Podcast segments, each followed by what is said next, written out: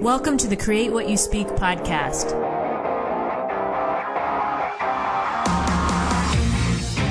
Join me as we have a real-life discussion on how to change your life by changing your thoughts. Remember, question everything, trust yourself, and find your truth. Welcome to the Create What You Speak podcast. My name is Sloane Fremont, and I'm your host. This week, I have back one of my favorite guests, Doctor Erhard Vogel, and we've been doing a monthly series over. It's almost been a year now that we've been we've been joining each other each month to have conversations on really how to live our highest potential, um, how to actually experiencing how to actually experience ourselves, and how to be engaged in life. And, and, and experience life from that way. But today I want to talk about something a little different. I want to talk about what our pets teach us about life. Erhard, I know you're a dog lover. Um, I'm a dog lover. I have a dog. I have also have a cat. But this is something, this topic to me is fun. And it, it's also, it never ceases to amaze me, the joy that my dog brings to me every day. No matter what's going on in my life, my dog um, brings joy. So I wanted to talk about that today. Um, And see where that takes us. Yes. Okay. Well, so you want me to respond to that? Sure. Yes. Um, I think the dogs I know, not just my dogs, but I know other dogs. I'm friends with other dogs. Mm-hmm. Mm-hmm. And uh, there's a commonality. They seek joy. Yeah. They live joy. Mm-hmm. And anything that interferes with that, they don't want. Right. They don't sit around letting that happen to them all the time, uh, displeasurable things. Or what they do is they either f- fight it or just walk away from it. Mm-hmm. You know, mm-hmm. and they're, they're absolutely loyal. Yes. They know you and like you. They will be loyal to you. And if they meet your relatives, whom they've never met before, they will be loyal to them. Yes. They will know that they are your relatives. They're very perceptive, you know. Yes. And they have an they have much more of an intelligence than we humans give them a credit for, because they can relate to us through their senses and mm-hmm. through their subtleties. Mm-hmm. And humans often miss that. They right. miss that. They they don't know that that is happening, you know. That's why humans can, you know, so often one of the terrible things when there's a dog in a family and he's part of the family and he's loved and so on, then they have a child and they get rid of the dog. Yeah, yeah. It's like, okay, if you had a child and then have another child, you get rid of the first one because it's in the way now. Right, right. I know. You know, that's that's a terrible thing for dogs, you know, because uh, in general, animals are very dear, mm-hmm. very loving. They want to love. Mm-hmm. So nowadays where we have all of these YouTube videos, you see videos of, you know, duck a duck loving a dog, or a, right. a cat loving uh, an owl, and an owl loving the cat. And of course, they, I mean, the examples of dogs loving people is just, you know, beyond count. Yeah. So we can learn a lot of our, from their loving, their patience. Yeah. Uh, and their forgiveness. I, I've noticed with my dog. Forgiveness. Yeah. It hurts my heart sometimes how much they forgive the behaviors of humans. Yes. Mm-hmm. Yes. Yes. And I know I got my dog almost two years ago now. So this was when I got my dog, it was the start of everything shutting down.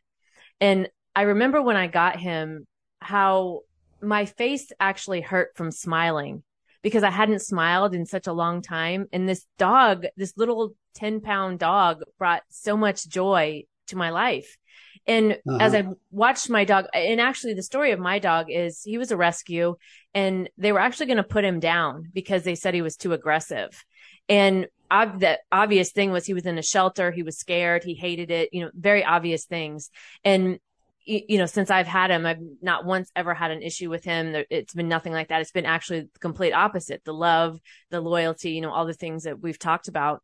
And as I've seen my dog really, as I watched him when I first got him versus how he is now, that not only does he bring me joy, but what I love to experience with him is the way others experience joy when they see him, because my dog will, he's a smiler. So when we go on a walk, or if I take him mm-hmm. to the farmer's market, he is smiling the whole time and he is absolutely loving life. And I'll tell people, and, and people will walk up to me, smile, they're smiling because they're watching him smile. And I'll tell people, you know, this is his favorite, this is his favorite day. And this is his favorite place, because no matter where he is, that's how he acts. He's having the best day of his life and he is loving exactly where he's at. And, right. and, and people always stop and they'll, they'll comment on that. Like, well, I can tell, or he, he, you know, he's such a loving dog, you know, or, or whatever the comment might be. And I, I seeing that example in my dog, you, you know, there's so much for me as I observe him, like, wow, how can I show up that way in life? Right. And I was just, Uh, concurrently going to speak about how dogs live in the moment. Yeah. They, I mean, right now is the moment, which is the pleasure of being alive for them. Mm-hmm. And it's not they don't remember anything from the past. Right. Because if you bring them towards anything in the past, maybe if it was happy, their tail will wag before they get there. Yeah. Or they will put their ears and their head down when they remember something that caused them pain. Yeah. You know, or difficulty, yeah. censure from us or something like that, you know. Mm-hmm. So mm-hmm. they live in the moment. Uh, they're conscious in the moment, which many humans are not. Right. They're con- they are somewhat in the memory of the past or the in- fearful anticipation of the future, or the, at least the concerned or the worried anticipation of the future. Mm-hmm. Dogs don't have that. Right. Cats don't have that either. I have, I have, I think the most laid laid back cat on earth. If if uh, and I've had several cats, um, but this cat is. I've never seen a cat act like this. I always say if he had shoulders, he'd just shrug them and walk out of the room, because the cat literally cares about nothing. He just loves to be around people. He wants to be wherever people are, but he just, nothing bothers him. Not, not even the vacuum. The vacuum doesn't even bother him. He'll just look at it. And when, what you were saying about the perception of dogs, um, I have a friend who, I'll take him over to see her, and um, she's currently sick and going through chemotherapy. And, and so anyway, it's really for her, she loves seeing the dog. He's very, makes her laugh. He's, you know, he smiles and he's, he loves um, being around her. And there's a certain point, every single time we get to the stoplight, right before we go to her house, he'll start whining in, in, in anticipation and in excitement, because he knows where we're at and he knows where we're going. Yeah. And it's the exact same spot every single time. Right, and right. and I'll, I'll just look at him and he'll just go, he just knows. And he's like jumping out of his little car seat because he's so, he's so excited. But that perception of that, that he knows that, he's aware of that, and he, he responds to that every single time. It still amazes me. You know, my, my, I have one big German Shepherd, and he's lying at my feet underneath this desk right mm-hmm. now, mm-hmm. because just before you, uh, I had sessions, uh, mm-hmm. therapy sessions. It's he has, since he was maybe six months old, adopted that when I come down to my office, which is on where I live, mm-hmm. uh, when I come down to the office, he goes with me and he lies there in sessions, absolutely quiet, unless somebody cries in the session. And I'm not really trying to make them cry, but mm-hmm. I think sometimes they do. Yeah. Then he gets up and comes over to them, puts his head uh, on their hands in their lap and looks up at them. And then they have to smile or laugh right. because he's concerned, you know? Right. How could so they he, not? Yeah. And you know, it's like, on my first session is at noon. Around eleven o'clock, he starts on Mondays, or Thursdays, he starts to get ready to go there, mm-hmm. to mm-hmm. come down to the office. I could never go here without him, you know. So they anticipate, they learn, they know, and they, they also like to have a responsibility in life. Yeah, yeah. That's his responsibility to do these sessions and be a calming influence. Yeah. My dog, I take him for a walk every morning. That's our routine. And we go around the neighborhood every morning, same path. And one of the things I started doing when I got him was when we would wake up and we were getting ready to go, I would hold him and tell him all the great things that were going to happen that day. So we're going to go on the walk. You're going to get to eat, you know, this treat later on, or you're going to get to sit in the office with me while I work, you know, whatever it is. And I'm, I, I was telling him all the great things for the day, and he'd get excited and his head would tilt, you know, and um, he would, his ears would kind of turn either direction. And I started doing that for him. And then I started doing that for myself, because it was so fun to see the dog get so excited about it. And then I yeah. start would start doing it for myself. Like, okay, here's the great things that I'm going to do. And then the dog would not, and I would, we would go out on the walk, and we would, um, you know, now it's just become such a routine. I don't even think about it. I just get up and I do, do that activity. But when I, and when I take him on these walks, and, and he, I mean, he knows, he knows we get up and he's ready to go. He's sitting there waiting. He's ready to go. And on the day, like if it's raining, or if I'm, you know, maybe not feeling like I'm ready to go quite yet, I mean, he is on guard and ready until I'm ready to take him. And he just sits there and waits for me. And I, I yeah. love seeing that, um, like we talked about that, that loyalty, but also that, um, again, he shows up every day happy. He shows up every day for me happy. You know, um, happiness is a choice. Mm-hmm. They make it automatically. Yeah. They have the attitude, why not be happy? That's what I want. I, I'm happy to be happy. Right, so right. I'll do it. I'll do it. Right. And like you were saying, too, they're forgiving. If you interfere with the happiness by, you know, telling them that you can't do this or do that and so on, and they, you know, they may shrink for a moment, and then as soon as you say, okay, they wag their tail and it's forgotten about and they're happy again. Well, it's not entirely forgotten about, because they'll learn not to do it again. Right. Some of them do. Right. Some of them don't want to. Right. And that's a choice too, you know? Yeah. Yeah. My dog, I think, dreams or does something similar to dreaming, because sometimes when he sleeps, he'll cry, or he'll, you know, he'll kick his legs right. a little bit. Yeah. Yeah. And I, it always, um, to me, it sounds like distress. So I always wake him up, because I wake up when he cries like that. And I often, you know, I've looked at my dogs. I don't know his history. He was, like I said, I, all I know is he was a rescue, and what, um, they had said to the person who rescued him. Um, but my dog was trained very well. I mean, he, he knew commands. He was trained, um, to go on the dog pad. He was trained. He never had an accident in the house. So somebody spent some time with him and cared about him enough to do that. And, and, um, so he has some other previous life. I, I think he was about two when I got him. And my, uh, my friend who really loves him, we used to, you know, he'd sit there and he'd kind of be staring out into space when I first got him. And we were always, you know, our comment was always, I wonder what that dog is thinking about, because we don't know his history. We don't know where he came from. And I often wonder with those dreams, is he thinking about other things from his previous life and then forgetting where he's at? You know, I don't know. It's just, um, It's, he does it quite a bit, though, with the with the crying in his sleep. Well, you know, I think dreams are not about thinking. They mm-hmm. they come from a different dimension of us, yeah.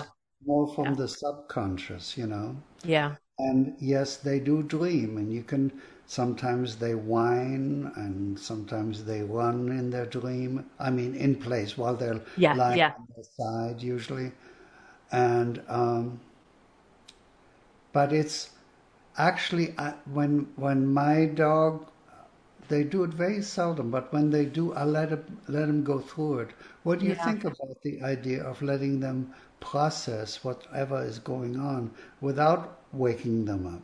Yeah, even, I hadn't, yeah. Even if they're crying out in their dream, to let them yeah. process. I hadn't thought of that. I, I hear the distress. It sounds to me, I take it as distress, as right. whining. Maybe, yeah. Yeah, and I want to help him. I, I want to comfort him. And that actually is probably um, something I should let him do, is just go through whatever that is that he's going through. Yeah, yeah. Yeah. I, I think I just had a session before you, and mm-hmm. uh, the person had a dream that was only about three lines. It was so brief, such a sh- short paragraph. And she said, well, I don't know if there's anything in there. And it was very simple. Uh, the, the, a very simple scene, was not at all uh, complicated with many things and so on. And I was, we were, a, I was able to show her where she knew that that's her dream tells you something. Yeah. You see, yes. And the dream was telling her that she's not taking care of the element in her by which she makes decisions. Mm, and by mm-hmm. which she takes responsibility. Mm-hmm. So in general, we look at that, if we have to name it, as the masculine element, mm-hmm. whereas the fe- feminine element, well, that's just a convenience uh, idea, you know. So you, that everybody has a masculine and feminine element and their characteristics in themselves, you know. Mm-hmm. Right. And if we deny one element, uh, like an element of decision-making, an element of uh, being responsible to yourself. They usually go, go together, those two.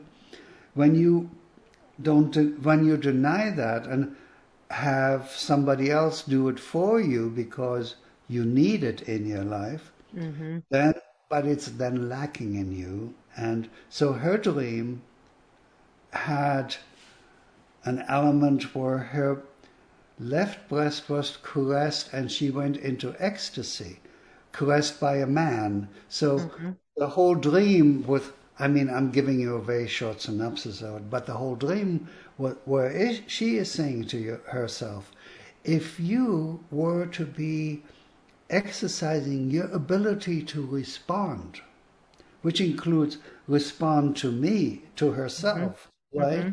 If you were to exercise that ability, were responsible and were decisive, you would be so ecstatically happy and satisfied, which is what I talked about in class last Monday.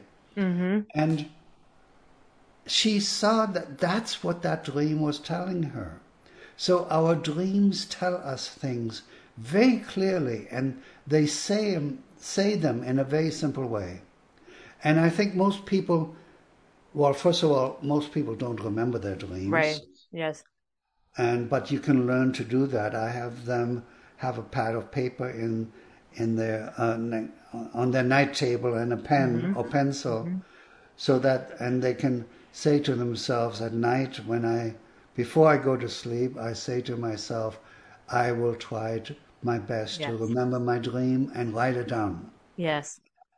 Amazingly, that happens, you know. Mm-hmm.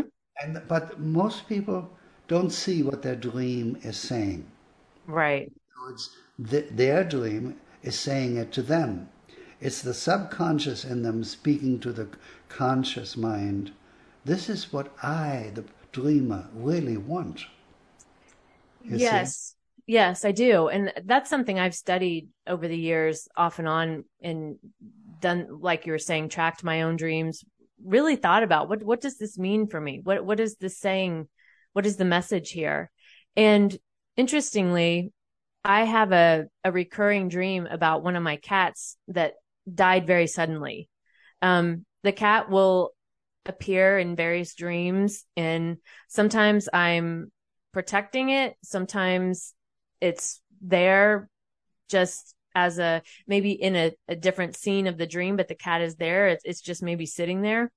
And, and, and actually my other cat prior to that one too, um, he, he was, I think eighteen when he passed.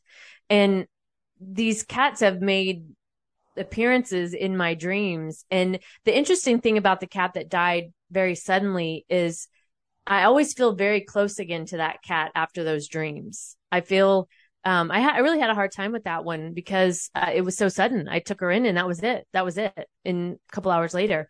And so the, um, those dreams always feel with, the, with this particular cat very comforting to me because I feel a connection again to that cat as if she was still in the physical here with me now. Yeah. So the way I would look at that, I would say that your dream is your way of informing you of something that is desired or something that's that's going on that isn't desired or whatever, uh, but informing you from the subconscious that this wants to be responded to. This is yeah. what I want to have. You know? Yeah. So your cats take, your dream takes certain characteristics of your cats to paint the picture to to the conscious you, who is not necessarily as aware as the subconscious sometimes. Yes. Not all the time, but sometimes. And so takes these characteristics to paint the picture that you could understand, by which you could understand yourself. Yes. You know? Yes, yes. And then if you know what that dream says, then it behooves you to respond to what you're saying to yourself by actually acting according or upon that, acting upon that. Do you see what I mean? I do. And which makes me think again about how I used to, like you were suggesting, write down dreams, because I'm not sure if we've ever talked about this on here, but I had a re- reoccurring dream for probably almost twenty years about an ex-boyfriend from high school. And I didn't even like talking about this dream because I felt somewhat ridiculous still talking about somebody from twenty years ago who I had no contact with, didn't care to. It was really, I, and so there was a lot of, I felt a lot of, I don't know, guilt maybe, or even shame about having this dream about this person. And always in these scenarios, I left, or I would wake up feeling very defeated and very um, kind of off for the whole day after having these dreams. And as I was going through my own inner work over the past couple of years, um, the one thing that used to be something for me that I struggled with was the word alone. That word alone, it, I couldn't even say the word for the longest time because it brought up so emotion, so much emotion. And through a lot of inner work and um, just where I was at and ready to face, I guess, um, what I realized is the feelings that I felt in those dreams about the ex were my definition of what it felt like to be alone. Like I finally made the connection for myself of what that was and what that, yeah, what that was but, saying to me. Yeah. Now, Sloane, I'm trying to not go into this dream because it wouldn't be appropriate, you know. Uh, we're not going to interpret the dream right, right. Now. But I would say the reason you've had to had to have that dream is you you talking to yourself for twenty years means you haven't listened. Yeah, yeah. You haven't responded. And yes. You you already let the cat out of the bag. You felt ashamed. You did not accept what the dream was telling you. You felt ashamed and so on. You put outer stuff in in yes. your response to the inner stuff that was trying to come up. Does that make sense to you? It does, yes, and you're yeah. exactly right. And and and there there is the problem with interpreting dreams. Mm-hmm. I I think most people cannot interpret their dreams. Yeah. It's not that they're not smart enough. It's just they don't get it. People don't get yeah. it. And I think most other people interpreting your dreams is also very dangerous. Yes. Because yes. they put their stuff on there. The stuff that's going on in them, put it yes. on there, including yes. psychologists and so on. You yes. know? Um, I trust mine, my interpretations only in terms of the response of the dreamer when they talk to me about it. I'll go step by step, only little little bit at a time, and checking with them on, that, does this ring true to you? Does this, what I'm just saying, does yeah. this feel true to you? Then when when they're clear about yes, or when they're saying, I don't know, I don't know, I can't feel that, then that means I don't want to have it my interpretation. I want to interpret what there is. Yes, you know? Yes. And what there is is often absolutely clear except for the dreamer Well, unless there, there is something that I can see what a dream is about. Like what you hear so far? Take what you've learned and invest in yourself with the Create What You Speak Academy. Visit create what you speak dot com to learn more. Now back to the show.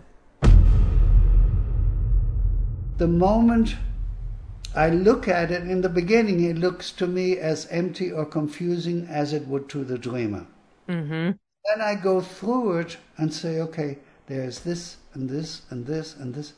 And then it becomes very clear. And then we start yeah. talking about it together, and it becomes like, oh, the dream. I am saying to myself that I refuse to take response. I, I shy away from taking responsibility, which means then responsibility for myself. Yeah.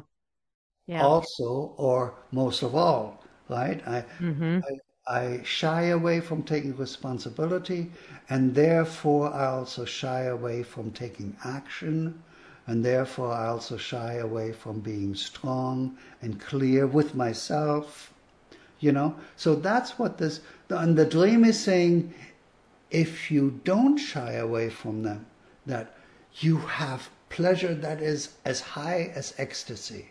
Yeah. Her dream said that. You see? Her dream said that. And then you say to yourself then, well, what good is it for me to shy away from responsibility, which is just the ability to respond, right? Yes. Exercising your ability to respond, responsibility. What good is it for me to deny that? My dream says that's where my greatest pleasure would lie, if I were to be so empowered as to be responsible. That also means to be in touch with myself and to be able to listen or feel myself and so on. Yes. And so as you said something earlier about relationship with yourself, you know? Yes, in that, you know, we talk about on all of our other episodes, we've talked about loving ourselves enough to do to do this, right? To, to take the time to interpret the message that your dream is, is saying to you. And it's very easy to, in the case of the dream I mentioned about the ex, I was so fixated on the fact that it was the ex, I couldn't see anything else of the message because I was so focused on, well, why is he showing up? And, and he, and it wasn't even about him, but I made it about him in my mind. Yes. That is the point. Has nothing to do with him. Yes. But he, his, your relationship with him reminds you of certain facets of you. Yes. And the relationship to those facets is here addressed in your yes. dream. Yes. Whether, whether you could, the dream could be expressing that you want those facets to be more expressed, or it might be saying, it's wonderful that those pressure, those facets are expressed in your life, you know? Yes, and, and, the dream and I know it. It's clear to you by how you feel in the dream, you know? Yes. It took me twenty years, but yes, I finally get it. And I can say now I, I don't have that dream anymore. It's, that's been probably over a year, maybe even more. But have, yes, have I understand you, it now. Have you made true what the dream wanted you to know and... and act upon? Yes. There's a long list. And like you said, I don't want to go into all the details no, of it no, because no, honestly, no. I'm not prepared. It, it, it, there was a lot there. There was a lot to unpack.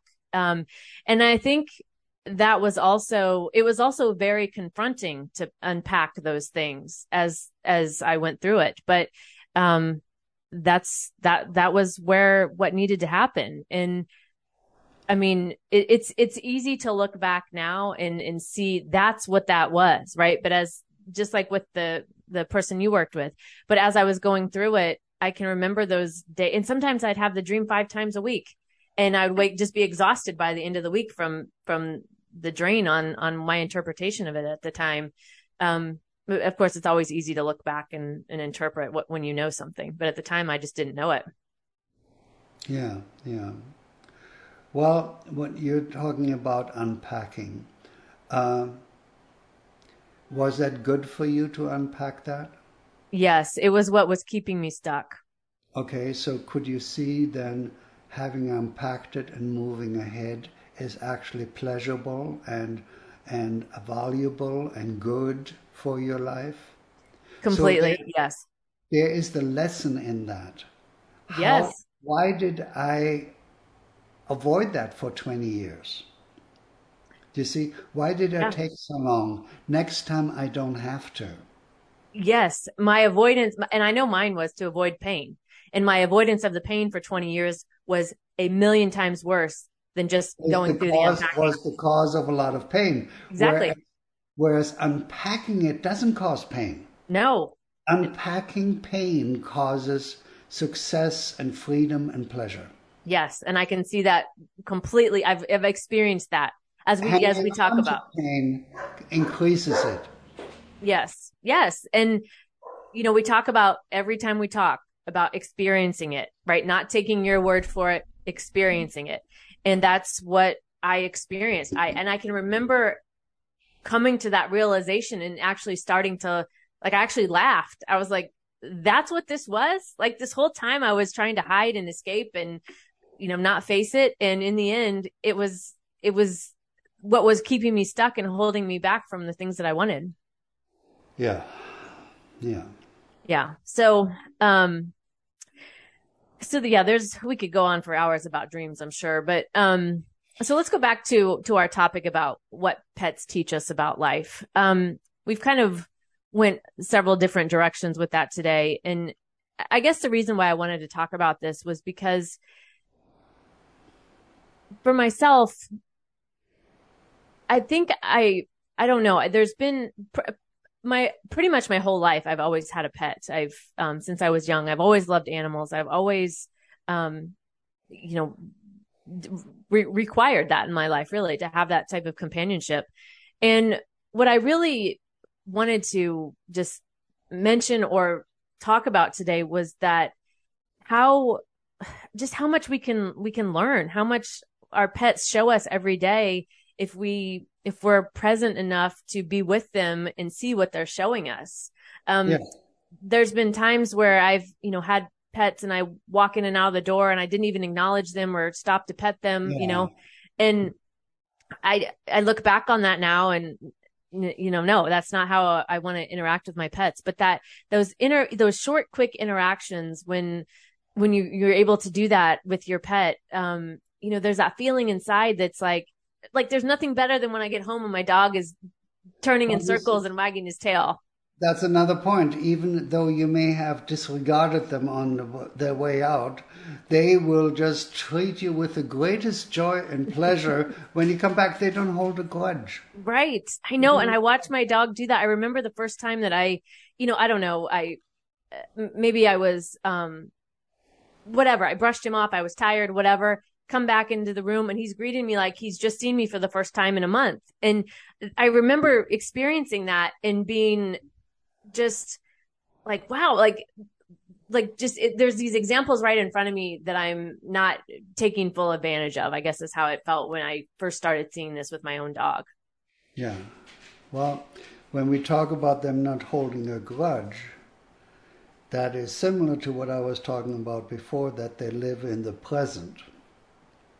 Right? They they don't hold on to negativity. Yes. Humans, there are a lot of humans who make it their life task to collect negative experiences, hold on to them, and share them yes. with others. They yes. want want others to feel the negativity too. Yeah, and they you're Animals exactly right. Don't do that. Animals don't do that. No, no, they don't. And you know, I had a. an experience with my cat. The, his name is Mitch. And he, again, is the most laid back cat ever. And, um, he, he rarely ever does anything bad, but one time he did, he, he was t- tearing up something or something. And I got, I kind of raised my voice at him and I was like, Mitch, stop. And I got kind of mad because I thought he was going to shred whatever it was. And I wanted it. And, and he did something so disarming. He just sat down and looked at me. He didn't run yeah. off. He yeah. didn't, you know, recoil or anything. He just sat down and looked at me. And I remember I was so caught off guard and it really, it was very disarming. I was like, wow. Again, another example of a pet just not, you know, showing you a different way. And and I've never, ever, ever raised my voice, even at my dog. I don't rarely, if ever, because he doesn't, but I've never, that, that really changed my view once he did that. That was like an experience I had that felt um, really different with an animal. So if, if a person were to do something negative to you, and if it's appropriate, you were to sit down and just look at the person instead of fighting them. Right, right. right. You stand or sit there and just look at them. Right. How disarming that would be. I so know. You learned a valuable lesson from I this. I did. Yeah. I did. Yeah. And and I feel the same with my dog. Every day I'm learning those kinds of things. And um, so anyway, I, I just wanted to talk about that today. It's a fun topic. Um, hopefully the listeners maybe start to look at their pets in a different way, start to see the lessons that the pets, um, and that could be any pet. It doesn't necessarily have to be a dog or a cat. It can be any pet, any any pet that you have. Yeah, yeah, yeah. I mean, fish are somewhat less easy to read than dogs.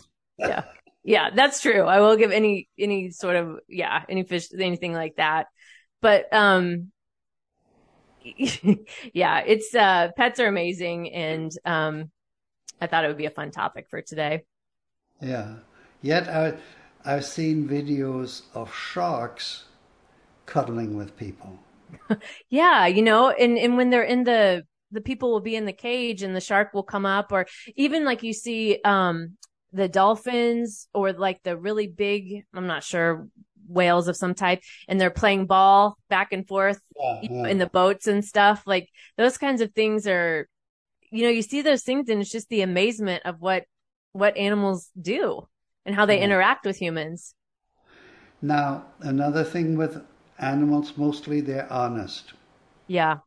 I say mostly because my dogs, like I have a little dog, a, a schnauzer, mm-hmm. she lies sometimes. She lies. But it's mostly about food mm. that hasn't been fed. Mm-hmm. I have one Not like that. She's never fed enough, but she also comes up with, you didn't feed me. And she has mm-hmm. that, because I know that, because she has that look it, with her that stares at me, that signals, now is time to feed me. Mm-hmm. And I can feed her, and she'll wolf it down, and half an hour later comes with that same look, sits in front of me, stares at me, now is time to feed me, which implies you didn't feed me before. Right, right. But otherwise, like my German Shepherd, the German Shepherd doesn't, the the male, he's like almost three years old. He doesn't mm-hmm. know how to lie. Mm-hmm. He, he doesn't even know the concept. You know? Yeah, yeah, yeah. But that's also because he's males are a little bit less uh, subtle about a lot of things, you know. Yeah, my dog does. I can say that about him. My dog does this thing with this food that I call um, the sniff and stare, because he'll sniff the food and then he'll stare into space as if, why did you give me this? Right. Yeah, and he wants, he wants something on it, either these little, these treats I have, just, you know, little toppers or, you know, whatever it is. And, um, it's an interesting thing when your dog becomes, you know, well, I call him a little man diva, because he'll, he'll play these games with his food. And for a while I played the game. I didn't know. I thought, you know, well, I was just supposed to do this, or, you know, as I was getting to learn him. And now I've realized his games with food. And so I, it was really hard for me just to walk away and leave it. And if he was hungry, he would eat it. And that was really hard for me at first, because, you know, I'm like, well, it's food. Aren't you hungry? You've eaten this before. Why is today any different? But I've noticed he plays games in that way, and I have to learn not to play back. So the conclusion is they will manipulate you if you let them. Yes. Yes. And I had to stop. I had to stop, put a, put a stop to that. Um, but, you know, when they're so cute, it's hard. What? I said, when they're so cute, it's hard. I just, you know, feel like I, yeah. I want to play the game. Well, also, if you want to be manipulated, you let them. Well, let them very, good very good point. Very good point. Yes. My guest this week has been Doctor Erhard Vogel, author of many books, and the most recent book is A Dialogue with Death, The Teacher of Life, An Ancient Story for the Modern World. So Erhard, do you have any closing thoughts today on the topic of what our pets can teach us about life? Relationship. Yeah. They teach, they are the best relationship partners. And if you learn from them and become a relationship partner like they are, you'll have wonderful, loving, joyous, blissful relationships. Yeah. That's yeah. What they teach us. Yeah. And what my biggest lesson from my dog is the the living in the moment and seeing him just always happy and yeah. how much joy he brings to other people with his happiness. And if he has pain, he gets over it as quickly as possible. Yeah. My, my German Shepherd had his stomach turned over, which is mm. very unusual for a young dog. Mm-hmm. It is, is not unusual for a tall, a large dog or okay. a horse or something like that. And what happens then when the stomach twists over, it shuts off the blood supply to the liver and the pancreas mm. and other organs, you know, and kidneys especially. And that happened to him to some degree. And he was in the hospital for eleven days. Oh, wow. Which is a lot. Yeah. Uh, even though the stomach was returned to its original position uh, in the first day at the vet. But because of the the kidneys, he had to stay because his count was quite wrong. Mm-hmm. So the thing was, I would go and visit him, and you could see that this was a special occasion for him. He was very, very happy and very sweet and loving and so on. And then when the vet came or the assistant came to pick him up, he didn't want to go, but yeah. he went because he does what he needs to do, you know, yeah. kind yeah. of thing. Um, but the relationship was so sweet and so strong with him and so trusting. He trusted me yeah. that I would come back, that this situation that he had been, eleven days is an eternity for a dog, especially when he doesn't know when he's going to, if he's going to get ever get picked up again. Right. Apparently he trusted, and he was so peaceful and calm once he was home, in spite of the fact that he had a lot of pains, mm-hmm. you know, mm-hmm. but they cope with things because they focus on, their life is focused on what is the important thing. Yeah. yeah. That I exist right now and that I'm with the environment and the person that I love. That's mm-hmm. it. I live that. I enjoy that. I can be lying down because I'm so weak, but I'm not too weak to... to not wag my tail. Yeah. yeah. Know? Yeah. They'll wag their tail when you come by, even though they're in pain and they're weak. Yeah.